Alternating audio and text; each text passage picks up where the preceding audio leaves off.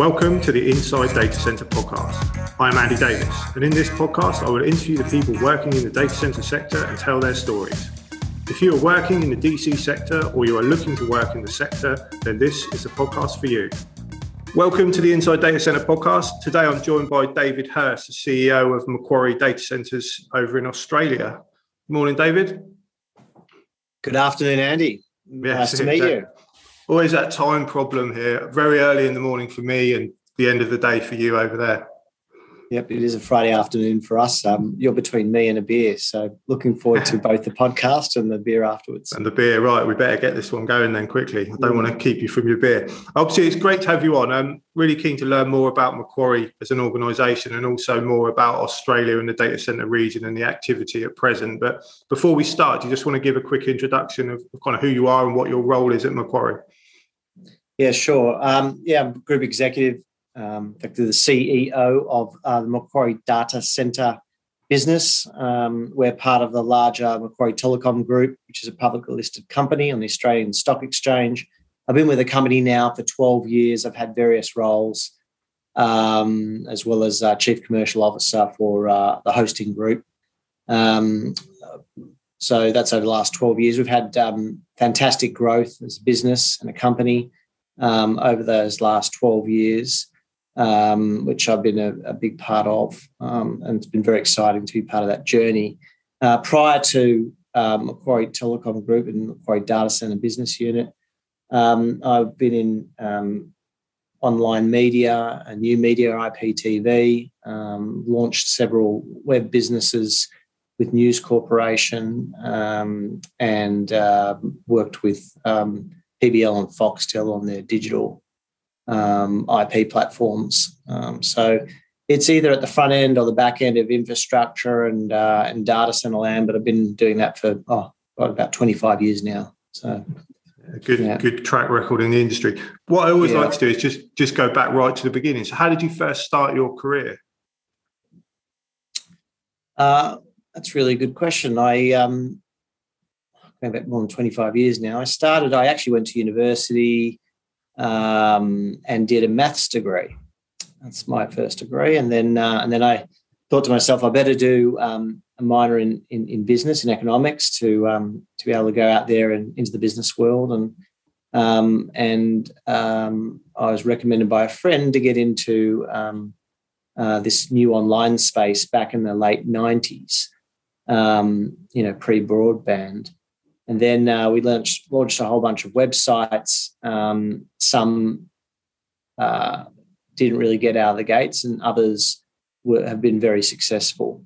Um, and then from there, it grew, and I shifted around a little bit uh, on the front end of the scene. And then I found myself after the GFC um, in hosting and infrastructure as a service uh, at Macquarie, uh, and it had a data center uh, it had um, private cloud services. It had cybersecurity services, um, and I was across working across all those areas.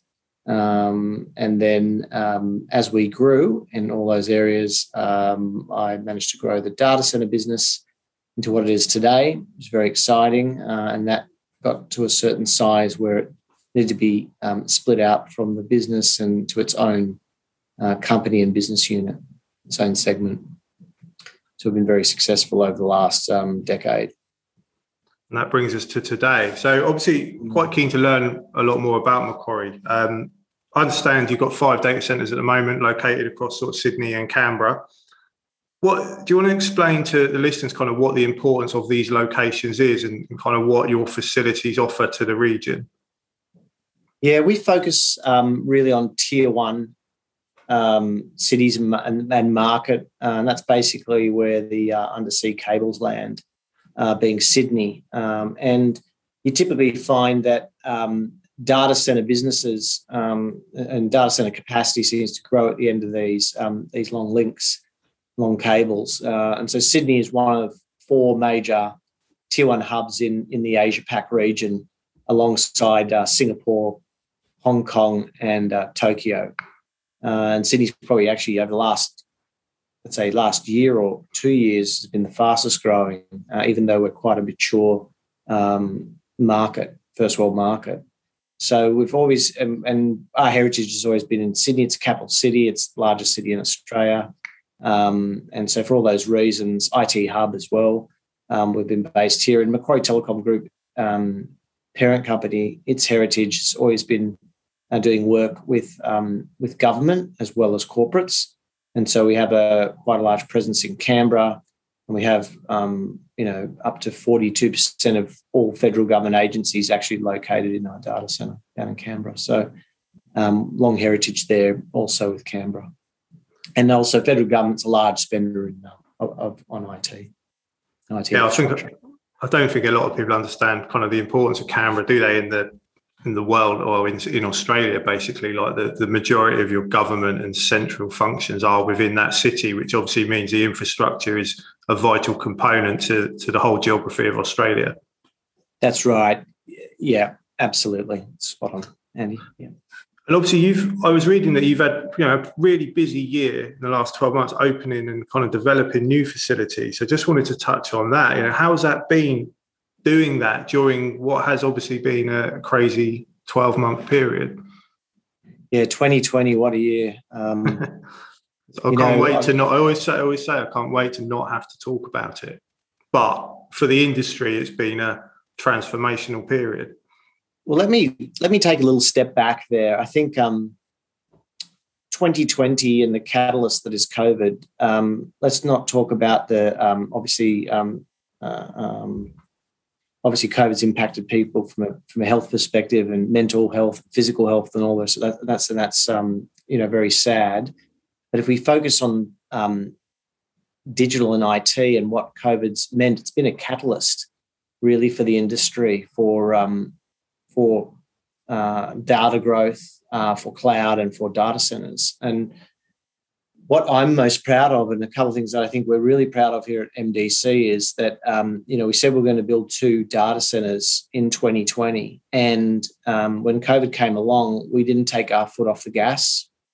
You know, we we doubled down, we invested, we made sure that we reviewed all of our supply chains, created risk management programs um, to to really make sure those sites were delivered on time and on budget, uh, which they both were um, parallel track. But during that phase, what Macquarie Data Centres um, did was employ over uh, 1,400 people during that construction period in, in, in, really uncertain times, and we didn't back away from it. So, you know, when you're in it, you're not. We were really unsure of how the economy was going to go and what was going to happen, um, but we had belief that in the long term, this was the right investment um, for ourselves, uh, for, our, for our shareholders, but also that um, that we could create those jobs in those uncertain times was was was um, pretty good feeling actually in retrospect. I think what's really interesting though is um, what we saw during that period, particularly with data and data explosion, was you know people were forced.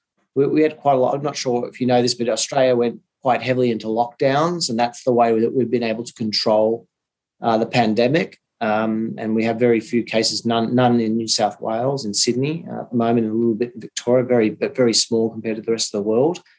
Uh, but we have these lockdowns. But in in in a lockdown, um, you still need to, you know, purchase your bread, milk, and eggs, and all those other things. Your kids might need, um, or your pets might need um, their food and their chew toys and whatever what else might be. Kids might need underwear and socks and so on and so forth. Well, people went online for that they also wanted to speak to their parents and their grandparents. And the only way they could do that, like over this call, is see them via Zoom. Now, you have these baby boomers in the 2020s that um, are, are technology laggards didn't really go on and use um, a, a, video as a, as a means of communicating, but had to learn how to do that during this lockdown period. And like riding a bike, once you've learned how to ride that bike, you continue to be able to ride that bike forever. So when the pandemic goes away, they've still learned how to online shop, use Zoom, um, and so on and so forth. And that goes for um, not just you know parents that are doing it, but the grandparents, and that's a whole generation of people that now have embraced technology uh, that hadn't been there in the past. So that's why it's COVID's been an accelerator, um, uh, and uh, uh and we've seen an explosion of data, uh, and uh, and therefore um, you know, an increased need for data center capacity because clouds themselves don't live in the cloud in the sky; they live in data centers, um, which a lot of people don't know that, but that's the case. So, um, so 2020 was an in- incredible year from that perspective, and has really transformed um, the world and accelerated um, digital. Yeah, exactly. I always say that even, my mum uses Zoom now, and I use. I feel sorry for my mum because I kind of use you as that example of the people that didn't before, but but now yeah they're ordering their shopping online, they're having video calls like this online. It, it has been transformational for for the industry. And how did the demands change for your customers? You know, were your customers coming to you for more capacity, or were they after you know kind of an improved service? What what were the conversations you were having with your customers over the last twelve months? Yeah, the first part was just shoring up and making sure that they, you know, that they understood how they could access their, um, you know, the colocation environments, making sure that it was a safe. Um, uh, you know, we're we're very focused on safety, so um, really important to make sure that the environment is safe and that we had the right protocols in place.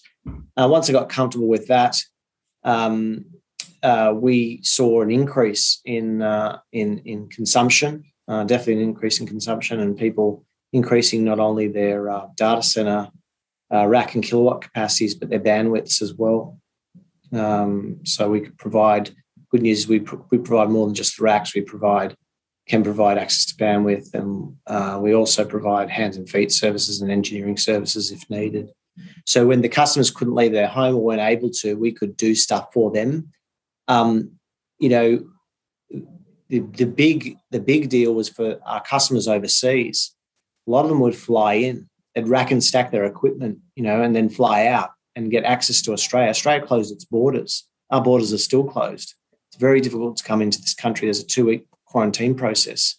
So if you're not with a partner that actually can do more than just give you access to a safe and secure and high uptime environment, if you're not doing more than that, particularly in these times, then you know, you might not resonate very well with those companies that aren't based locally in Sydney, and many, many companies um, that uh, have footprint in Sydney and in Australia actually are overseas. As large software as a service companies, hyperscalers, multinational corps, and banks. So, um, you know, we we have those, you know, by having those additional services and having that engineering team on the ground, we were able to really meet the needs of our customers, and we haven't really had been disrupted at all in terms of our operations, and we've seen an uptick in in consumption.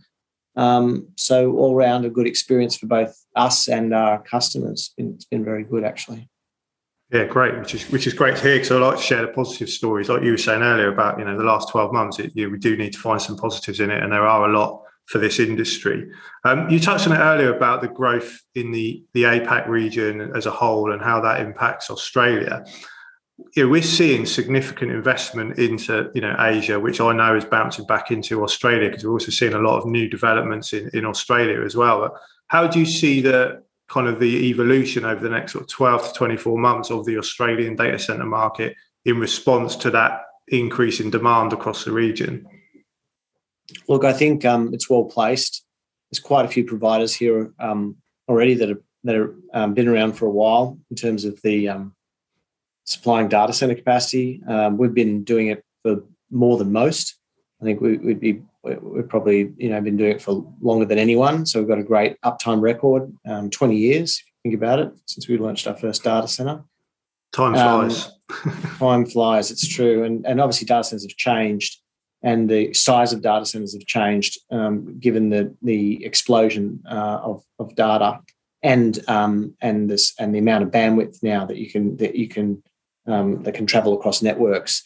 Um, but Australia itself is really well placed. There's lots of considerations. You know, we're a first world country. Um, you know, we have a proper, uh, good legal system. Um, we have a very strong economy, stable economy, um, and that's proven throughout um, COVID. If you actually look at our uh, our economy, it's very very strong. we've got access to good land. We've got access to power and power generation. Australia's a very vast country, um, set up really well for renewables. Um, and as we focus on that as a country, we'll see um, more and more um, of that. And um, it's on the doorstep of Asia. So it really is a great location, and that's why it's been such a fast growing location um, over the last year. So uh, definitely. And what I've seen as well from kind of the outside looking in is more more data centers being developed outside of Sydney and you know Melbourne and Canberra. Kind of you're seeing more developments in Darwin, Adelaide, and do you see that sort of becoming more common? You know, as more people wish to access the internet, you know, and you need more connectivity across the country. Do you think you'll see more spread for the data centers? Look, I definitely think you'll see. Um, you know more growth in uh, uh, you know outside of Sydney. It's no doubt, but I think Sydney is still um, you know it's the one that's on the end of the um, undersea cables. Uh, it's the one that has the um, largest amount of population and a lot of the economy. But you'll also see um, growth in in Melbourne. Um, you know, and and all the respective governments of each of the states, you know, and then obviously Western Australia with its um, big mining and uh, and and needs over there. So um, I think yes, we will see growth in all uh, capital cities in Australia, um, and some of the larger uh, re- regional cities uh, potentially as well in the future. Yeah, it's what we're seeing in most know, most of the regions we we we work in and we recruit for across the across the world. We're now seeing more spread of the data centers. We're obviously remaining very very busy in the the key tier one markets, but we're seeing a lot more spread to tier two, which is is obviously like you said earlier about the fact that more people now need that access, more business want local connectivity. So it seems to be a change that is is coming and happening, but also like you say, the the main regions are just seeing as much or more growth. It's just we're now seeing more access into tier two and tier three markets. Yeah, there's there's there's, there's definitely um, a, an accelerated growth in those tier two markets, um, but the tier ones are um, um they're not going much, away. Um, yeah. not going away across the globe. They're they're growing just as hard. Hmm. Exactly. And, and let's, a, let's take a step. Let's take a step back, Andy, and just go. Well, why is that the case? Right? Yeah. There's a couple of key megatrends going on at the moment. You know, we've got um, hybrid IT, which is your application's journey from in-house corporate offices to, you know, co-location and then onto private dedicated cloud, virtual dedicated cloud, and onto public cloud. So you got that whole application journey. Some of it transforms, some of the applications get transformed uh, onto platform, um, but most um, we just see legacy migration. So there's that huge trend, um, and that, that, continues as as uh, offices um, are not very uh, uh, a environmentally friendly. Uh, data center and UPS is needed, and and um, and it's high power needs, and um, you know, and you get more efficient and and more uptime, more secure um, facility out of a purpose-built data center. So you got this hybrid IT thing.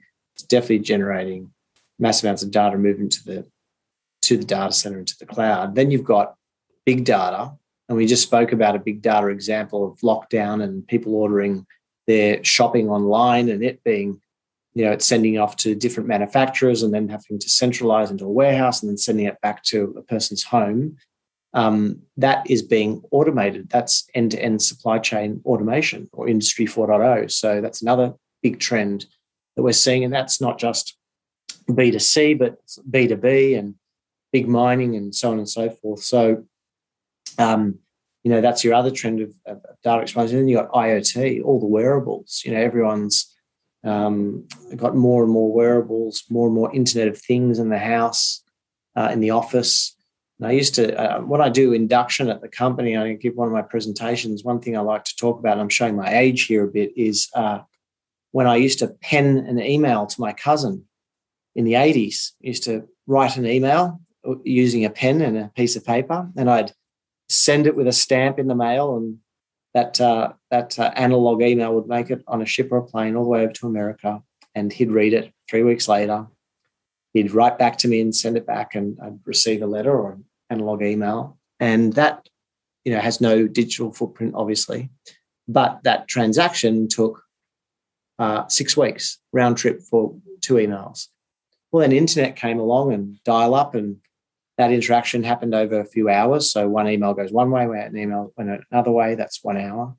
Then we got broadband and data centers, and now we had one to many, and we had this thing called spam, spam marketing. I don't know if you remember that, Andy, but you know yeah. all that type of stuff. And then the interesting thing started where it was many to many, but then we had machine to man or to woman uh, to person, and um, and then we've got like these wearables which are machine to machine.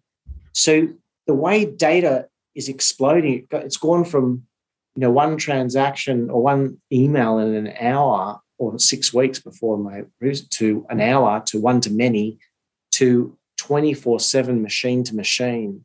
So you can see how there's an exponential explosion of data, and that all needs to be stored, computed, analyzed, um, and um, all on clouds. And those clouds live in data centers. So you can see why there, there is this massive increase in data center, uh, center capacity needs. And a lot of uh, power companies, a lot of industry don't understand. They just think that it's data shifting from the office into a data center, but this is net new creation. So this is, you know, this is why there's a data explosion. I think, and I've quoted this years ago, and I've seen many people quote it since then. But when I used to quote this in 2018, 2017, I used to say that all, if you took all the world's knowledge and data that was created uh, since the beginning of man uh, to three years ago, the same amount was created in the last three years. That was back in 2018, 2017. I was saying that maybe earlier. And then today, that's that that again is being done in I think a little over two years now. So it really is net new explosion of data and all these new use cases now um, for it. Um, and then there's all these new, um, and, and, bandwidth is becoming bigger and bigger and bigger. So the, the transport mechanism for this data is obviously these highways are much wider with many more lanes in them that transport it. So it gets around the world a lot faster and into city and inside the cities a lot faster. Yeah, it's been yeah. a it has been a crazy period, and I, I was, I've said a few times as well that I think we were in the those people in the industry were kind of expecting 2020 to be quite a transformational busy year pre-COVID, before COVID was even known about.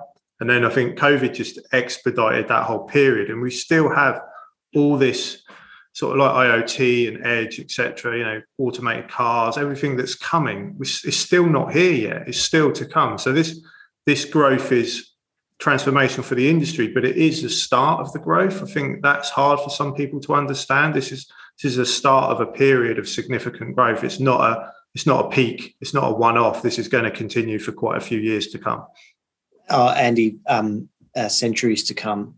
But yeah, this is the beginning of the journey. I could not agree with you more. I mean, I try to explain this to people that you know, human brain we think linearly but this is exponential in terms of its exactly. growth. So it's hard yeah. to fathom. It's really hard to fathom.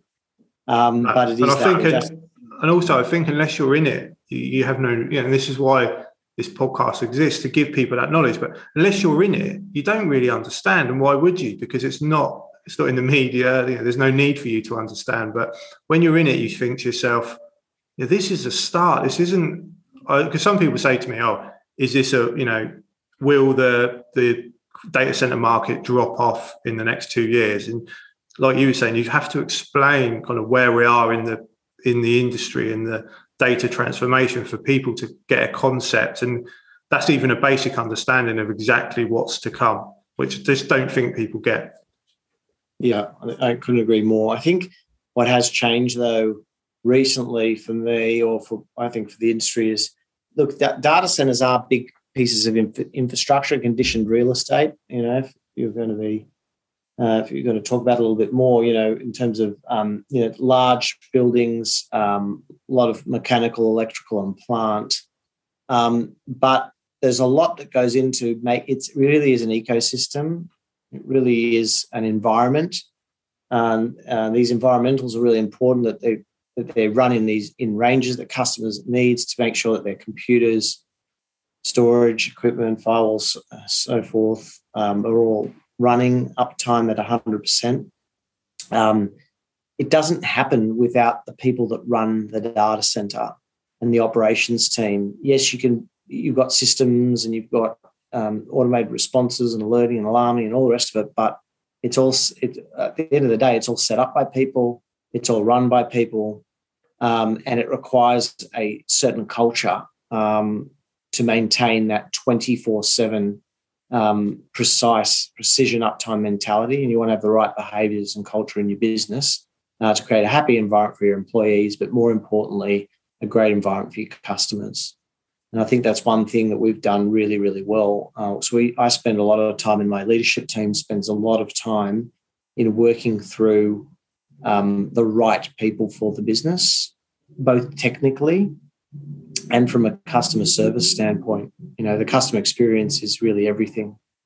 Um, and running data centers is something we've been doing for a long time. We're not a fly by night. A lot of people have got into the industry to kind of, you know, build a couple, sell a couple of to a large couple of hyperscalers or whatnot, um, large wholesale customers, and then and then sell it on to someone else. But we've been doing this, and I've been doing this in this game for a long, long time. And uh, your credibility is met by the way that you run your operations and in your facility, and then and how you respond to customer needs. So we're super focused on that, and I think um, that's something we have a lot of experience in um, and that we're learning every day. I think the, the, the bar is being raised every year in terms of how to operate these facilities, and I think the the, the ones that are, um, are leading that are the hyperscalers. They're really asking for you know more and more in terms of raising the bar, and um, and that's really good for the industry. And then it trickles down even when you've got a mixed portfolio in time inside your data center. You know the benefits that that has for your for all your customers um, are very transparent uh, and and um, and mean they're getting a better experience as well. So really interesting dynamic. Um, this yeah this and and as revenue you know as businesses revenue 100% of their revenue now are online or going through these data centers. It's it cannot go down you know.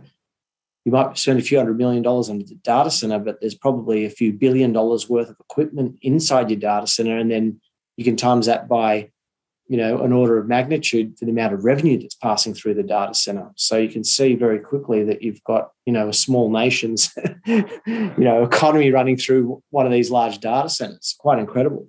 Yeah, it's scary when you think about it like that and that concept, is isn't it, from revenue perspective? And obviously, we, we need to touch on sort of sustainability and the environmental impact because there's a lot of talk about it at the moment, a lot of chat about water usage, etc. You know, and heat, etc.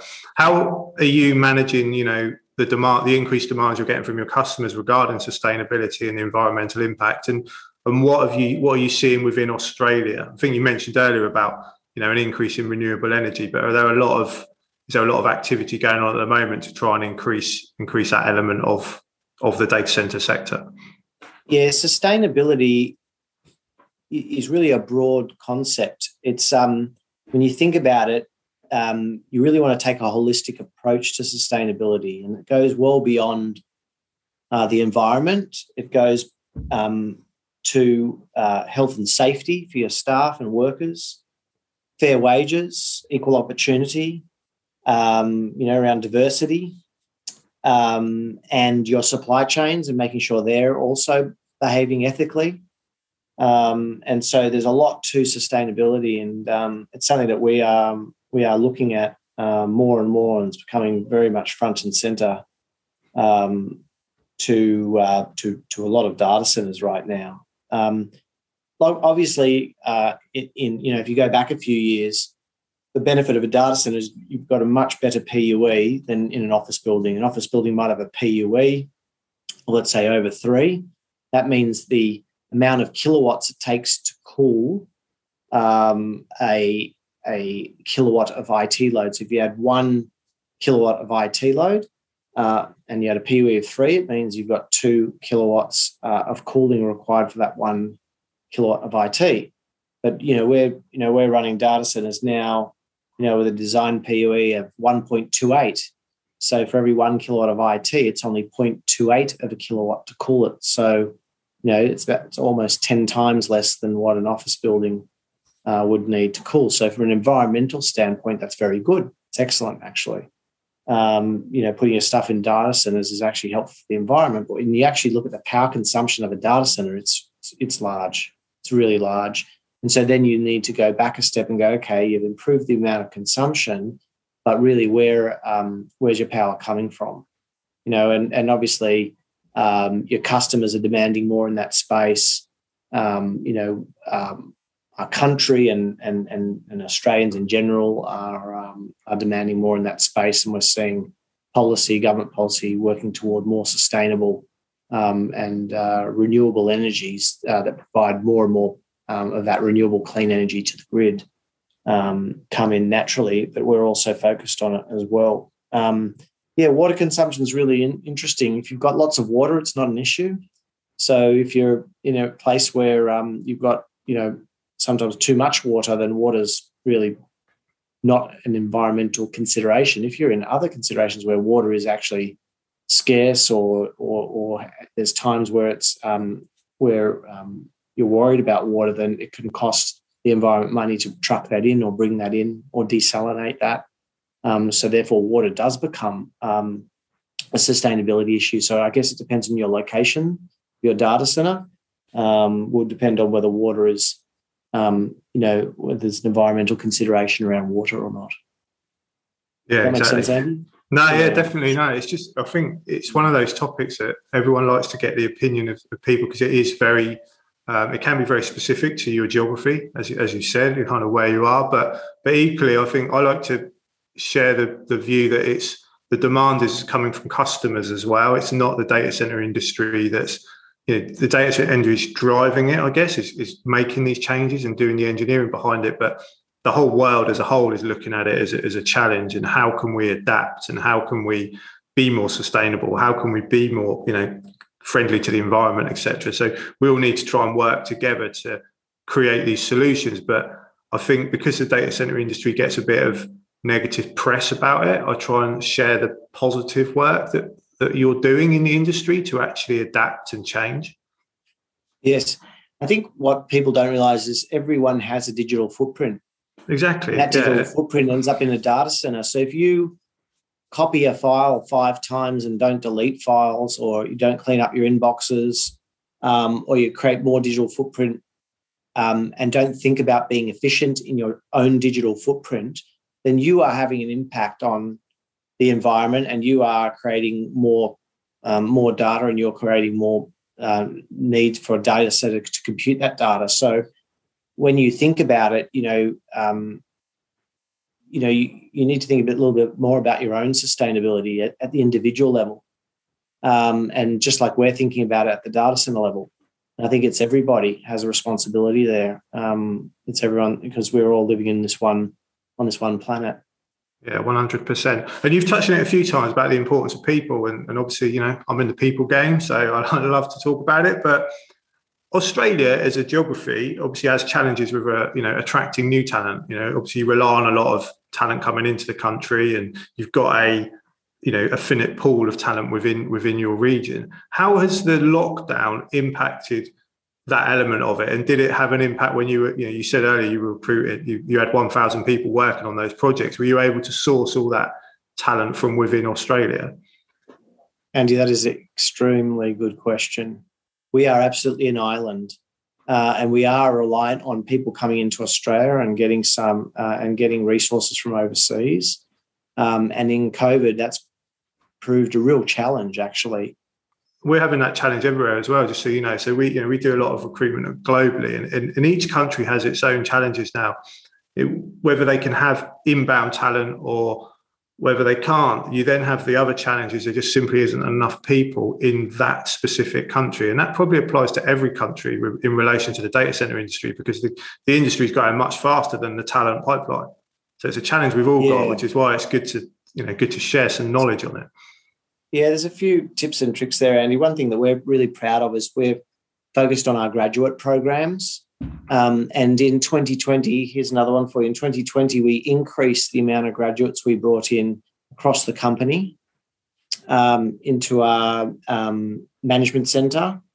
Uh, when a lot of companies were um, had pressed pause on their cadet programs, on their graduate programs, we were a big benefit from that. We got an amazing amount of talent in. And what we do with our graduate program is we put them on a multi year program and train them up um, for different facets of our organization. And so by growing them from within, um, we feel that we create a much better a much better uh, employee because we get the right fit for the organization, particularly from a cultural standpoint. They already come in qualified and they have the right technical qualifications, but we want the right behaviors, the right cultural fit, and then we can grow them both technically and culturally, uh, and then we promote them within. And we've found that's worked really, really well for us. Um, and we've done that for, oh, you know, at least the last decade now. And um, and recently we've increased that, you know, accelerated that that hiring process, and that's enabled us to really uh, create um, uh, opportunities for people in the industry. Um, and and grow them within. So that's one way of doing it, growing within. Obviously, um, creating a great environment for both customers and employees, which um, creates an attraction from others that go, I really want to work for Macquarie data centers because they're you know a great bunch of guys that are doing great things and um, we love what they stand for. We like their product; it's world class, um, and um, their customers speak very uh, highly of them. I'd like to join that organization. So we pick up other people from um, potentially competitors or in other industries that have similar needs for um, mission critical, uh, you know, um, uh, electrical, mechanical, electrical, and plant services. Um, but yeah, it, it, we're still seeing challenges um, in Australia, particularly because we are very far away from the world. We've benefited from that, but we're also um, it's also caused us a bit of problem in terms of that our uh, uh, uh, it, just in IT in general, there's a great thirst for for more and more people, and we're seeing we find it harder and harder to find, um, you know, technically trained talent. And yeah, I definitely. think hey, that's everywhere, isn't it? Yeah, exactly. And I think you're doing exactly the right thing. You know, like I always say to companies I talk with and work with, that you know you've got to start growing your own. You've got to start creating your own because, as we've said numerous times in this episode, that you know, the growth's continuing, and if we don't feed the funnel, you're gonna have you're just going to experience a, a greater shortage year on year, and you need to create your own. You need to look at other industries. And equally, you know, totally agree. And it's clear that you guys are. You need to be a company that people want to work for. You need to have the right values. You need to drive a culture, except You need to do all of that to make you an attractive organization. And the other thing I say is the sector needs to do that as a whole. We need to make the sector one that everybody wants to work in so that we can get the talent from other industries. Sorry to the other industries, but you can get the talent from those industries and drive them into the into the data center sector as well. Absolutely. And I think the other thing we've got to do better at as an industry is attract more females into the yeah, industry. To- totally agree enough. with that as well. No, exactly. Just that's global. Um, that's global. Yeah, that's well. global. And that's not just data centers, that's IT in general. it's any, um, yeah, any, any any STEM or IT. Yeah, but speaking to some of the CIOs at um, some of the major universities here in Australia and Sydney, and um, and they said, look, it's really hard. They they, you know, they're only they're about eighty five percent male, fifteen percent female. So, you know, it starts in high school. We've got to do a better education, uh, a job in educating um, kids about the opportunities um, already in high school. It's too late at university. They're just not applying for those roles at uni, and so by the time they finish uni, um, you know, there's not as many to uh, a big enough pool there, and so we're missing out on fifty percent of the population. So, I think that's something we should definitely be focusing on as an industry, uh, not just data centers, but IT in general. Yeah, I agree, and I think I always say now, my my car went to university twenty uh, something years ago, and I think at that in that my generation, you didn't really know what you wanted to do. You just went to university because it's what everybody did. Whereas now, people have made that decision a long time before university. The generation of young people now know exactly what they want to do. So you, you know you're spot on. We need to get into them a lot earlier so that they make the decision to to join IT or engineering or whatever it may be. But if you wait until uni, exactly right they've already made that choice, or they've already got a job and they're not even going to uni. they've gone and they've gone and chosen something else. Um, yeah, why before, it's so exciting. Yeah. I was just going to say why our industry is so exciting, why IT is so exciting because it is. I mean, it's it's um, it's changing every day. Um, it's mentally stimulating. Uh, there's great opportunities uh, in our industry and in IT in general, and it really is you know fascinating. It's it's as big as your brain can think it's you can be really creative in in in IT. So um, it really is um, you know where the world's all headed. Um, and why wouldn't you want to be part of that journey? Exactly, and you can make a genuine difference as well. You know, you can make a genuine difference to people's lives because you know, this is a game changing moment to get involved, you know, and, and be part of it. I, you know, if I could go back twenty whatever years, and you know, I'd certainly be be keen to join it. And I know a lot of young people are that know about it, but it's just getting the message to more of the young people, basically. Before I let you go and have your beer, and I'll um, probably go and have a coffee, the total end of the spectrum. Um, there's one question I ask everybody on my podcast just to get their views. But if you could give one piece of advice to anyone looking to work in the data center industry, what would it be? What would that advice be? I think understand your customer is really important. Um, understand that, you know, think of the data center business like a Formula One team. You know, it's about uptime and precision, and your part in that in that race, and everything's about tweaking tweaking that opportunity and then think about what you're um, what you're a part of because I think it's all very exciting. So that's my advice. I think there's many ways to enter the data center industry. You just need to be a little bit creative, even though it's quite a small industry. There are opportunities because everyone's growing. Um, and I think um, you know having an electrical engineering background is probably a good place to start.